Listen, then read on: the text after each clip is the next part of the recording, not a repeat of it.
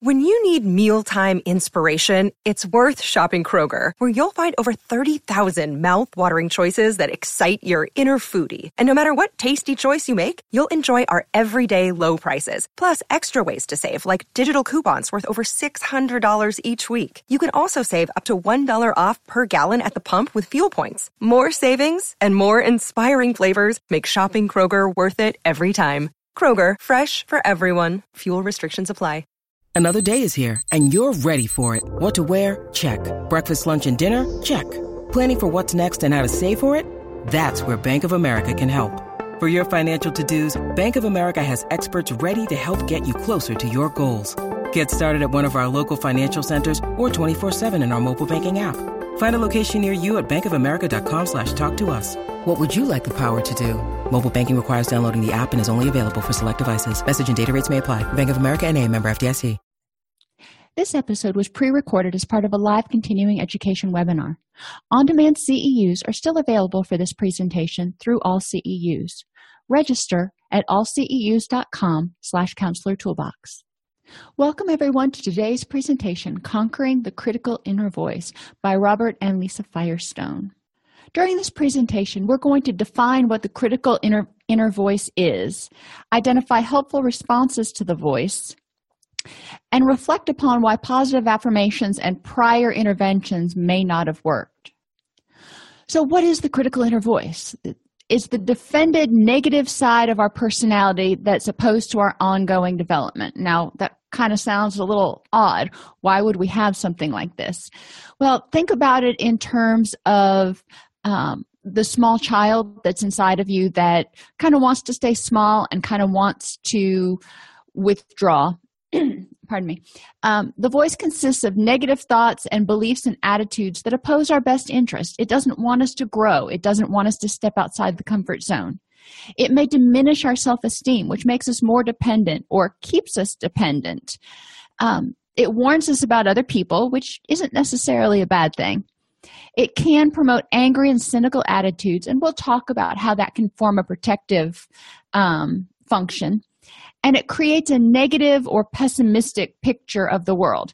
So the question is, why would we want to do that? Well, it protects us from disappointment, it protects us from the unknown, it makes us keep ourselves sort of walled off and defended so we don't risk mental, emotional, or physical hurt. The voice edits our thoughts, controls our behavior, and inhibits our actions. So, think all of us have a negative internal critic. Some of us have tamed it, some of us have befriended it, others of us still have it running rampant. But think about yours. When you go to do something and it says, you know, you can't do that, or why would you even think that you could accomplish this, or you're not good enough. Um, these are the thoughts that we need to figure out what to do uh, with those so they don't negatively impact our self esteem. This voice, like I said a few minutes ago, it thinks it's protecting us from being hurt or feeling abandoned. It's telling us, come over here. You know, I've got your best interest in mind. Why don't you stay away from anything that could be threatening? Which unfortunately reinforces our feelings of helplessness, shame, and guilt. So, if we're constantly telling ourselves, you're not good enough, you're not smart enough, you can't do this, why did you even think that you should be able to do this? Then, of course, we're start going to start believing that and wondering, you know, am I good enough? When managed effectively, the barbs of your inner critic prevent complacency and boredom while nudging you to improve your life. Now, if you think back to the crisis intervention presentation, we talked about how crisis is an opportunity for change. We want to push people out of their comfort zone into a state of a little bit of chaos. So, in order to emerge from that chaos, they've got to make some changes. They can't just st- stand on the edge and go, mm, Do I want to jump? You know we're kind of pushing them off the edge and hoping the fall isn't too deep uh, in order to encourage them to um, continue to grow as individuals in order to encourage them to explore what this crisis resolution would mean to them. So common voices. How many times have we heard somebody tell themselves um, or somebody how many times have you told yourself you're stupid I make mistakes a lot. And unfortunately, you know, I was like, that was really stupid. Um, I use that word more than I probably should. Now, do I let it affect me globally? Do I think I'm stupid? No. Do I know that there are some things that I'm not very smart about? Yeah. But there are other things that I am. So these voices, we want to start walking the middle road and go, okay, if this voice is telling me I'm stupid, let's look at that. Let's look at the objective evidence. Is there something I need to learn? Is there some way I need to grow? And what do I already know that I'm smart about, that I'm good with? Uh, the voice that says, You're unattractive. Again, we can take a good look in the mirror and go, Am I doing everything that I can with what I've got? I mean, we are not all going to look like Christie Brinkley. So, looking in the mirror and going, Am I trying my best? Or am I rolling out of bed, not even bothering to brush my hair and walking out the door? So, this voice can tell you, you need to step up your game a little bit. I like this one, the voice that says, You're not like other people. Well, good. I don't want to be like everybody else. I like being kind of my own unique person. I walk to the beat of my own drummer, and that's okay with me. So, we want to look at what does that mean? If the voice is telling you you're not like everyone else and you don't fit in, that's very different than just you're different. Um, so, if you don't feel like you fit in, then evaluating what is it that makes you feel like you don't fit in and you know if you want to fit into a certain group what do you need to do? And if you don't care then that's fine too. You're a failure. This is one of those that we talk about with the uh, all or none thinking. You are a failure. That's a global representation of a person. It's saying that you didn't fail at a certain thing. You didn't fail at a certain task. You're a failure as a human being. Now that's an awful big statement. And I, I, would be really hard pressed to think of anyone that you could say this about globally everybody has successes in something so calling that voice on the carpet and going i'm not a failure at everything yes i may have failed at this and I may have failed at some other things. But failing means I'm trying, I'm stepping outside of my comfort zone. And yeah, when we fail, it sometimes really hurts. However, when you come out the other end, you can say, I tried, I gave it my best shot. What did I learn from this failure? But not internalizing it as I am a failure. A lot of these voices are very, if you look at your cognitive distortions, are, are very steeped in cognitive distortions, all or none thinking, magnification, globalization. Um, so many of the techniques we're going to use to address these voices are going to be cognitive behavioral, but not all of them. Um, you never get anything right. Never and anything. Extreme words we all get something right sometimes. So, what did you get right? And if you mess up more than you would like to, how can you address it? No one will ever love you. That's one of those irrational thoughts that comes straight out of the pages of the CBT manual. So, encouraging the person to look and say, Who does love me? And do I love myself? If we don't love ourselves, then we can't really expect everybody else or anybody else to love us. Can we? Now, we all love things about each other, and it's important to consider what that means. What does it look like if somebody loves you? What does it feel like if somebody loves you? And how is that different than codependency? How is that different than just having power over someone? Um, you're fat, you're such a loser.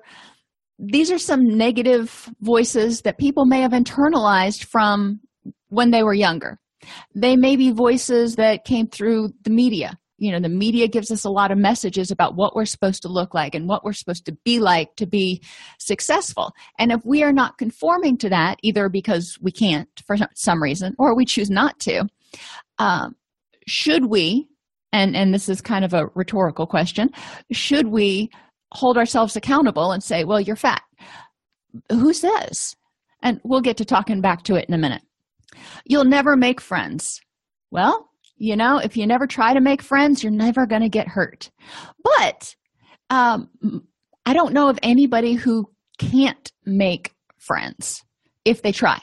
So it's a matter of you may not make friends with a certain group of people, or you may not make friends with a certain person but does that mean you can't make friends with anybody ever?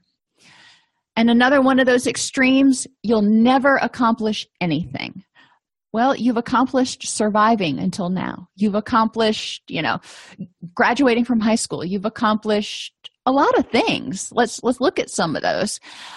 Now there may be some other things over here that you want to accomplish so let's talk about how to set those goals common voices in your career. These are things that we hear especially um, as we get older in life. Not as much when we're when we're knee high to a grasshopper but as we get older as we're starting to develop our sense of competence in what we do uh, going back to those Eriksonian stages we hear these voices going you don't know what you're doing um, now that could come internally or it could have come from a parent or caregiver who was not good at providing constructive feedback. And they said back off. Let me do it. You don't know what you're doing.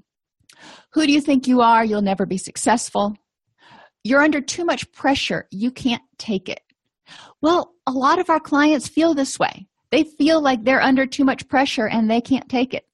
And that's probably one of the reasons they're in our office. So let's take a look at that you are under too much pressure. You're feeling that right now. So how can we fix that? This is your internal voice going we need to survive. We need to protect ourselves. So you need to take down the pressure notch a little bit. Um, because eventually you you're not going to be able to take it. It's like a pressure cooker. So what can we do to fix it?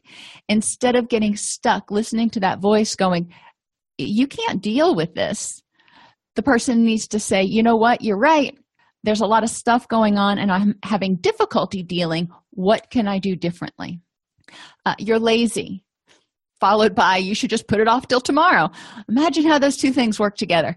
Um, there is a certain amount of procrastination that goes along with being a perfectionist because if you're a perfectionist and you do something and you fail guess what? It hurts. It's a failure. So people who are afraid of failure and who thrive on perfectionism often are some of our worst procrastinators no one appreciates you well you know what? There are going to be a lot of people in the world who don't appreciate you. And that's just reality. Um, some people may not have any, you know, interaction with you, so of course they can't appreciate you. Some people may not have the ability to appreciate other people because they're just so stuck in their own stuff.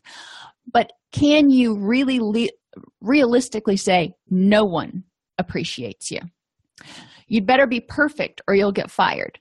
I've had employees for years. I've been an employee for years.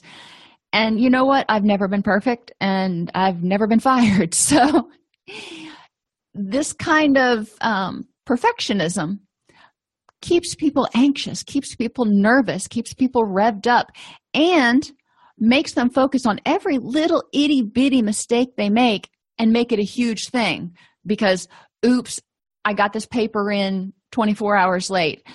I'm not perfect. The world is going to end. Nobody likes you here. Well, if that's the case, then we need to look at why that is. But is that really accurate? What is your source of information um, for this statement? Is there a reliable resource that's going, yeah, you know what? Nobody likes you here. Go away. My sense is, in many cases, this is more of a um, emotional reasoning that somebody's doing. Um, when are you ever going to get a real job?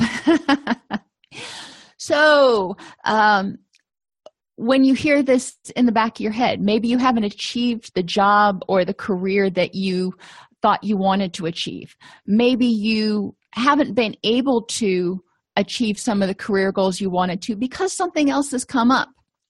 Does it mean you don't have a real job? If you are in a non traditional job, does it mean you don't have a real job? Um, and no one would hire you. Well, if your voice is telling you that, then you need to look at why won't why wouldn't someone hire me? If I were a boss, why wouldn't I hire me?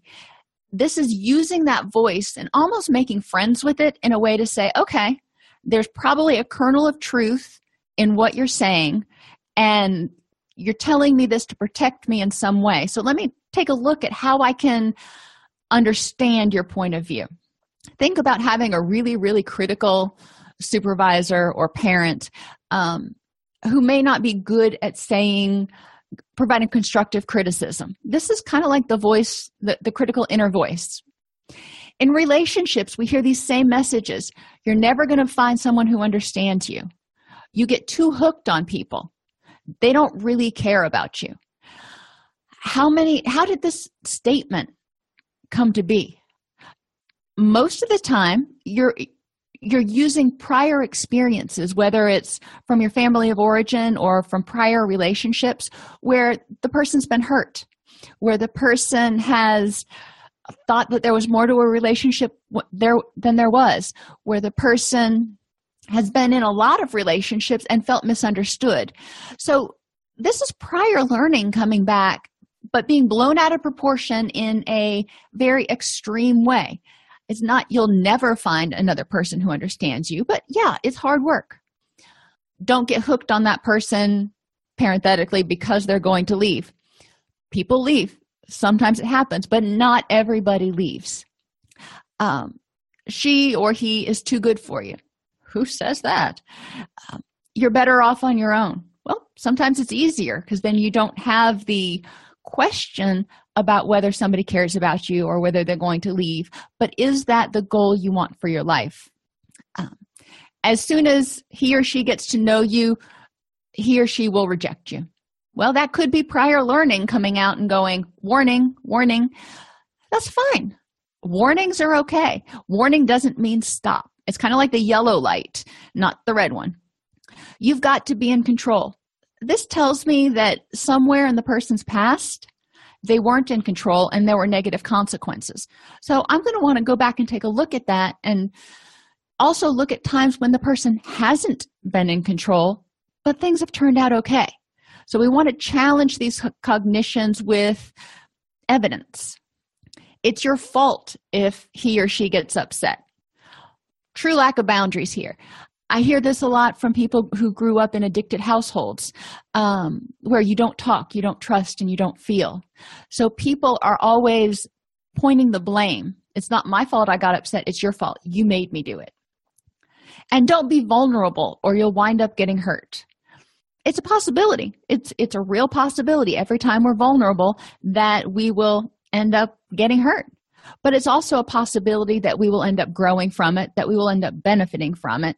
So, again, we want to look at the experiences this person has had that brings them to this point, that has got that voice saying these things, and go, okay, when you've been vulnerable in the past, let's talk about those times. A, what does it mean to be vulnerable to you? And B, give me examples of when you've been vulnerable and have gotten hurt and let's take talk about when you've been vulnerable before but you haven't gotten hurt. And being vulnerable runs a really broad spectrum. Every time you send out a resume if you're looking for a job you're making yourself a little bit vulnerable because you're putting yourself out there going would you like to hire me? And if people say no it's like oh okay. Um, some people take that and go all right was a bad fit? No big deal. Other people will take that and feel it very personally. So we want to look at where these messages are coming from and what they mean to the person. So this is my favorite part because I love talking back. Um, when we hear those voices, what do we do with it? So what? If somebody, if, if that voice in your head says, you're fat, you're lazy, you're stupid, we can come back with, so what? Um, I am who I am, and I'm okay with that. And that is the caveat the person actually has to believe that they're okay. Who says that you will never find somebody to love you again? Right now, likely it's just your own inner voice telling you that. Why is it telling you that? To protect you. It doesn't want you to go out, get in a relationship, and get hurt again. So it's saying, you know, you're not going to find anybody. So why don't you just stay in this safe little isolation box? Uh, who cares? If your voice is telling you something very critical, you can say, Who cares? I don't care. But the key is the person has to truly not care. Prove it. And this is my favorite one because it encourages people to bring out objective evidence. Prove to me that you will never find someone again. Prove to me that every time you've done this, it's wound up in catastrophe. Helping them highlight the exceptions will help them take a more balanced approach, walk the middle road, be able to accept the fact that, you know, for example, being vulnerable. Being vulnerable can hurt a lot, but it also can produce wonderful results. So, being able to tolerate the ambiguity. Positive affirmations only help when you actually believe the message. If you look in the mirror and you say, I'm okay, that's that's great. But if you don't believe it, you're just talking to a mirror. Um, the person has to actually believe that they're okay, which means their self esteem has to be on some level okay. Uh, trying to substitute positive words for negative feelings can delay self discovery. So, we don't want to tell people every time you say, I'm stupid, remind yourself how smart you are. We want to say, okay, if you're telling yourself you're stupid, what's the evidence? In what way are you stupid? And A, is it important? And B, if it is, what can you do about it? More responses. Cognitive restructuring is only effective when you have no subconscious desire to hold on to a negative thought. And as we went through a bunch of those thoughts, I pointed out that there are legitimate survival sort of motivations to holding on to some of these thoughts. Um, a lot of times, these protect us from putting ourselves in our situation where we might fail or be rejected or be exposed to the unknown or loss of control. These are the things that we naturally fear as individuals. These are the things that naturally trigger that fight or flight reaction. So it makes sense that there's going to be a protective voice in the back of our head going, You don't want to do that. And this is sort of a, um, if you think back to Pinocchio, Jiminy Cricket was his conscience. Well, this is a really critical, mean Jiminy Cricket, but it's trying to protect us. So we want to replace negative thoughts with realistic ones, not necessarily positive ones. Um, instead of saying, I have to do, do, I have to be the best, how many times are we really the best? I mean, if you're an Olympic athlete and you get the gold medal five times in a row, then theoretically you're the best, but there still could be somebody out there that could beat you. So, do you have to be the best or do your best? And when you take on something, when you embark on a journey, when you try a challenge, is it to impress someone else? And if so, why is that important? Why do you need their validation? Or is it to prove to yourself that you can do it? So this is goes back to that whole self-esteem thing. When people have a strong sense of self and a positive self-esteem, they don't need the external validation. They don't need to try and work to impress people to avoid rejection they do what they can, they do their best, which makes them happy with themselves, which most of the time gives people the ability to go, you know what? I'm not perfect, but I'm pretty darn good. So if you like me, great. If you don't, that's on you. So, how do we identify this critical inner voice except for hearing the noise in our head constantly? Um, recognize events that trigger this voice. If you're getting ready to be vulnerable, if you're getting ready to um, do something that is anxiety provoking.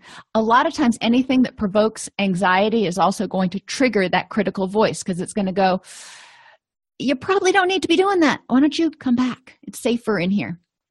Um, but there are also other things like going to a family reunion that can trigger that critical inner voice because all those negative messages you heard when you were growing up, or maybe even now, come back. So, understanding that there are certain events where that critical inner voice is just going to be screaming um, to keep you, you know, grounded or to try to convince you that, you know, this is probably not where you need to be right now. We want to recognize the specific outside criticisms that support your inner critical voice. So, what did people say when you were growing up? What did people say yesterday that support your internal critical voice. Because if we have a loud internal critical voice, guess what we hear and guess what we remember more than anything else? External criticisms. If it supports our perspective of ourselves, we're going to hear it and we're going to remember it. And a lot of times, again, those cognitive distortions, wacky little things, we discount anything positive that we hear. We always have a yes, but. Your boss says, That was a really great job on that project. And your critical inner voice says, You could have done better. So your response is, Yes, but I could have done better. Excuse me? we want to encourage ourselves to pay attention to the positive outside feedback as well as the constructive criticism and learn how to separate constructive criticism from just criticism. Become aware of times you may be projecting your self attacks onto other people. So if you're feeling insecure, you're doing a group project and you're feeling insecure about your abilities in this particular class or on this particular project and you or you begin feeling insecure that your group is going to produce what you think they should produce you may start projecting that anxiety and anger on them to work harder, do things differently, do things your way, and become something of a bully. With all this, we want to notice changes in emotions, thoughts, sensations, or urges, you know, our, our feelings.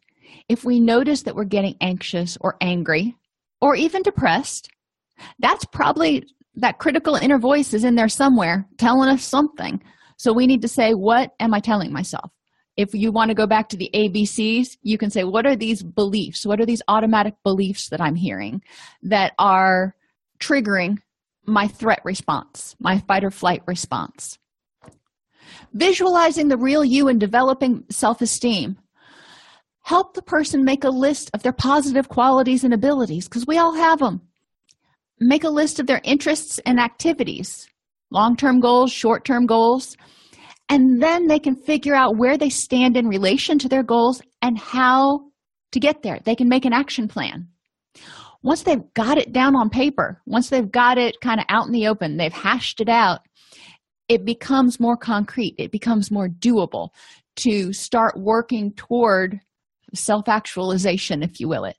Um, they've identified what they want to do and where they want to go. And sometimes they need a little help figuring out how to get from point A to point F over here. But that's okay. That's what our job is. Uh, we can help people figure out how to make a plan and achieve their goals. Small steps, small successes. If they want to become a doctor, wonderful. You're in high school right now. So there's a bunch of steps between now and med school. So, what do you need to do?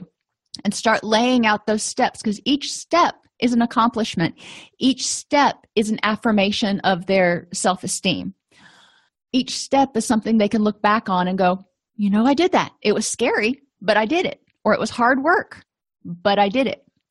So then when the negative voice starts coming and going, you're lazy, you're this, you're that, the person can look back on these objective successes and go, you know what? No, no, I'm not really. So why am I telling myself that? In therapy, and this is something they talk about in the book, um, the client will identify the content of the thought process. So when they start having these negative thoughts, they identify the content and articulate it in the second person. Instead of saying, I'm stupid, they say, You are stupid. The voice is saying, You are stupid. Then discuss insights and reactions to verbalizing the voice. So, as a therapist, I'm going to say, All right, um, how do you feel when the voice says you are stupid? What's your knee jerk reaction? What do you want to do? How old do you feel when the voice says that? Because it may take them back to a time when they were five or 15 when somebody was telling them they were stupid, which can identify a sticking point that the person needs to work on, either individually or in therapy. We want to help them attempt to understand the relationship between the voice attacks and early life experiences. A lot of these things, you know, go back to that list, they were a lot of them were very dichotomous.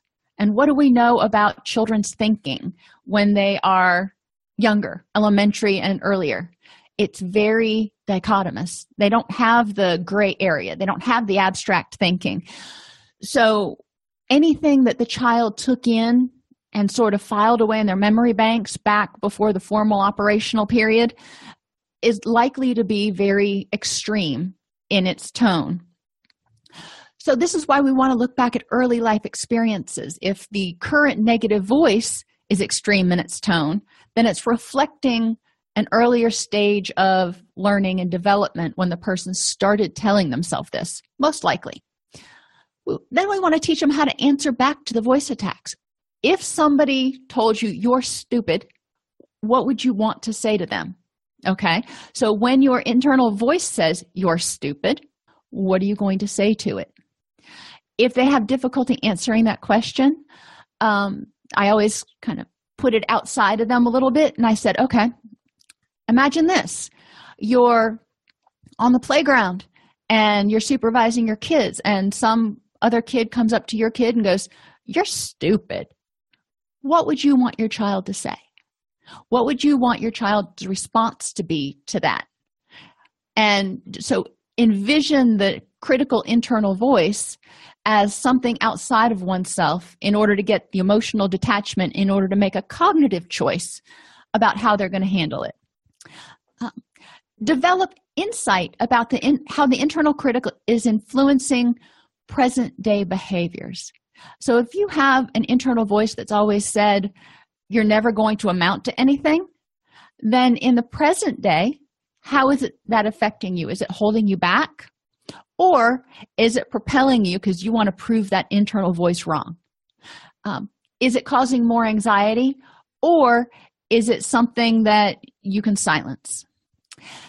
And then plan changes for any needed behaviors. If this internal voice is holding you back, if this internal voice is creating an emotional distress, then how are you going to address it? Other interventions stop ruminating. Something happens and you play it over in your head, not once, not twice, but more like two or three thousand times. How could you have done it differently? Oh my gosh, I wish I wouldn't have said that. And you keep remembering. You lay down at night and maybe you said something insensitive when you were at work or at a party and you go home and you lay down at night and that's all you can think about you replay that situation in your head over and over and over again and i encourage clients to think about you know in reality if there were 50 people at the party and maybe all 50 heard you say it how many of them are even remembering that two days later a week later. So the ruminating is keeping it alive in your head because for some reason that is devastatingly important to you. Um, but for most other people they hear it and they brush it off and they're just like whatever. And they move on. Very rarely will they ruminate on it unless maybe you said something really mean to somebody then they may ruminate on it.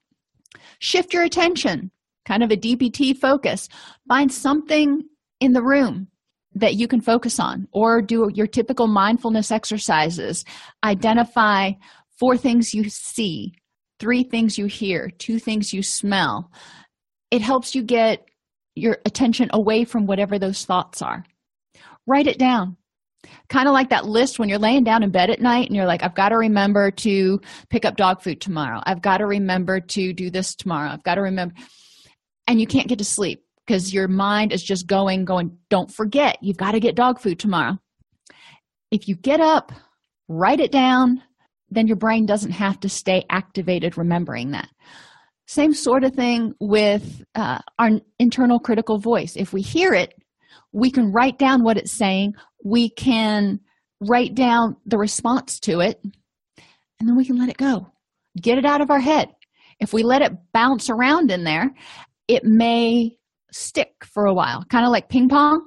Not ping pong. What's the what's um, pinball? That was it.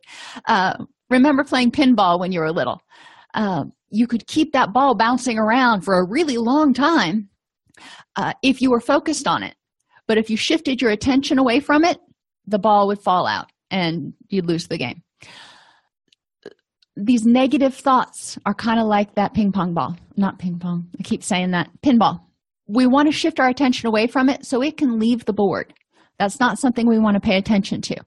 Obviously, you can't write down a pinball game, but getting it out of your head so it's not bouncing around in there. Think about who these voices sound like when you hear the voices. I know when I was, oh golly, about eight, my grandfather said something, and it was just an off the cuff comment. but it stuck with me for decades. And whenever a situation would come up that would prompt that that criticism to come up again, I would hear his voice in the back of my mind saying that over and over again. Um, so direct experience is definitely something that sticks with us. If somebody somebody who is important in your life says something to you, especially something critical, um, you may hang on to it. Now, if somebody important to you says something awesome, then of course we're not going to care and we're going to go like, yeah, we want to dwell on that. um, but if it's critical, then we may need to look and objectively think about what did that person mean? And did that person mean anything big or were they just making an off the cuff insensitive comment?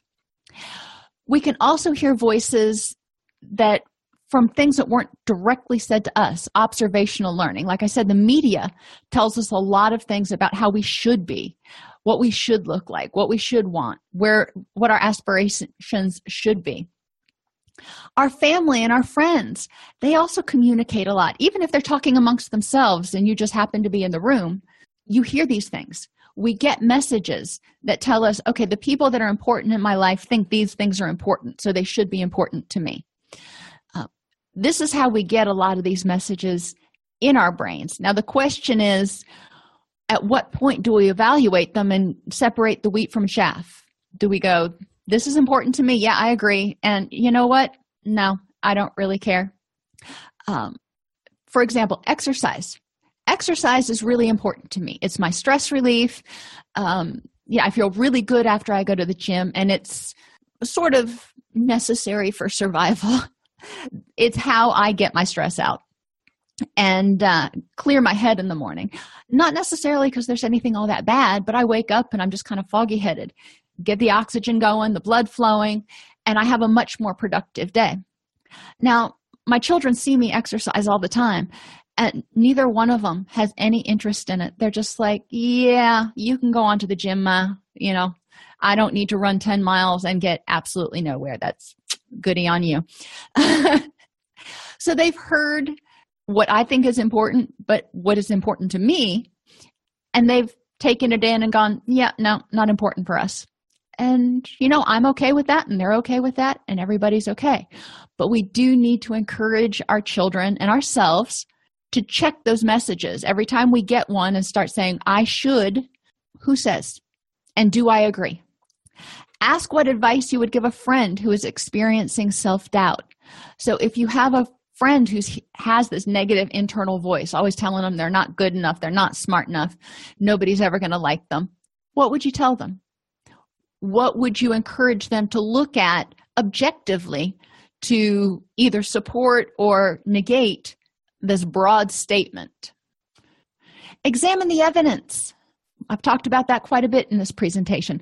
Look at exceptions to the rule. Yes, we've all failed. When you've tried and you've succeeded, tell me about that too. You know, we can talk about what failure feels like and how it hurts and embarrassing and anything else. I'm not going to take that away from you. But before you say you are a complete failure all the time, let's look at the evidence for that. Replace overly critical thoughts with more accurate ones, specific, um let's see changeable. You know i may be unintelligent when it comes to computers. I i i walk into a room and computers blue screen. It's just the way it is. But um could i learn about computers if i wanted to? I certainly could. Is it important to me? No. Uh, at this point in my life i have an it person that fixes it because i know that's just not where i want to invest my energy but it doesn't mean I'm stupid. So, replacing those overly critical thoughts, those global generalizations, with specifics. Balance acceptance with self improvement, accepting that you're not perfect with, okay, what things do I have the energy and the time and the desire to work on improving? Because we can only do so much, there's only so many hours in the day. Balance the negative with the positive and practice self compassion everybody has a crit- critical inner voice. In some ways you can look at it as something or someone that is trying to um, protect us in keeping our comfort zone. Conquering the voice requires understanding of what you may want to hold on to in those messages. What's important in those messages? What's the kernel that i need to take away? Um, and then develop self acceptance and practice we've spent so many years listening to this voice and succumbing to the voice that it's going to take practice to talk back and go you know what no i'm not listening to you today if you enjoy this podcast please like and subscribe either in your podcast player or on youtube you can attend and participate in our live webinars with Dr. Snipes by subscribing at allceus.com slash counselor toolbox. This episode has been brought to you in part by allceus.com, providing 24-7 multimedia continuing education and pre-certification training to counselors, therapists, and nurses since 2006. Use coupon code Counselor Toolbox to get a 20% discount off your order this month.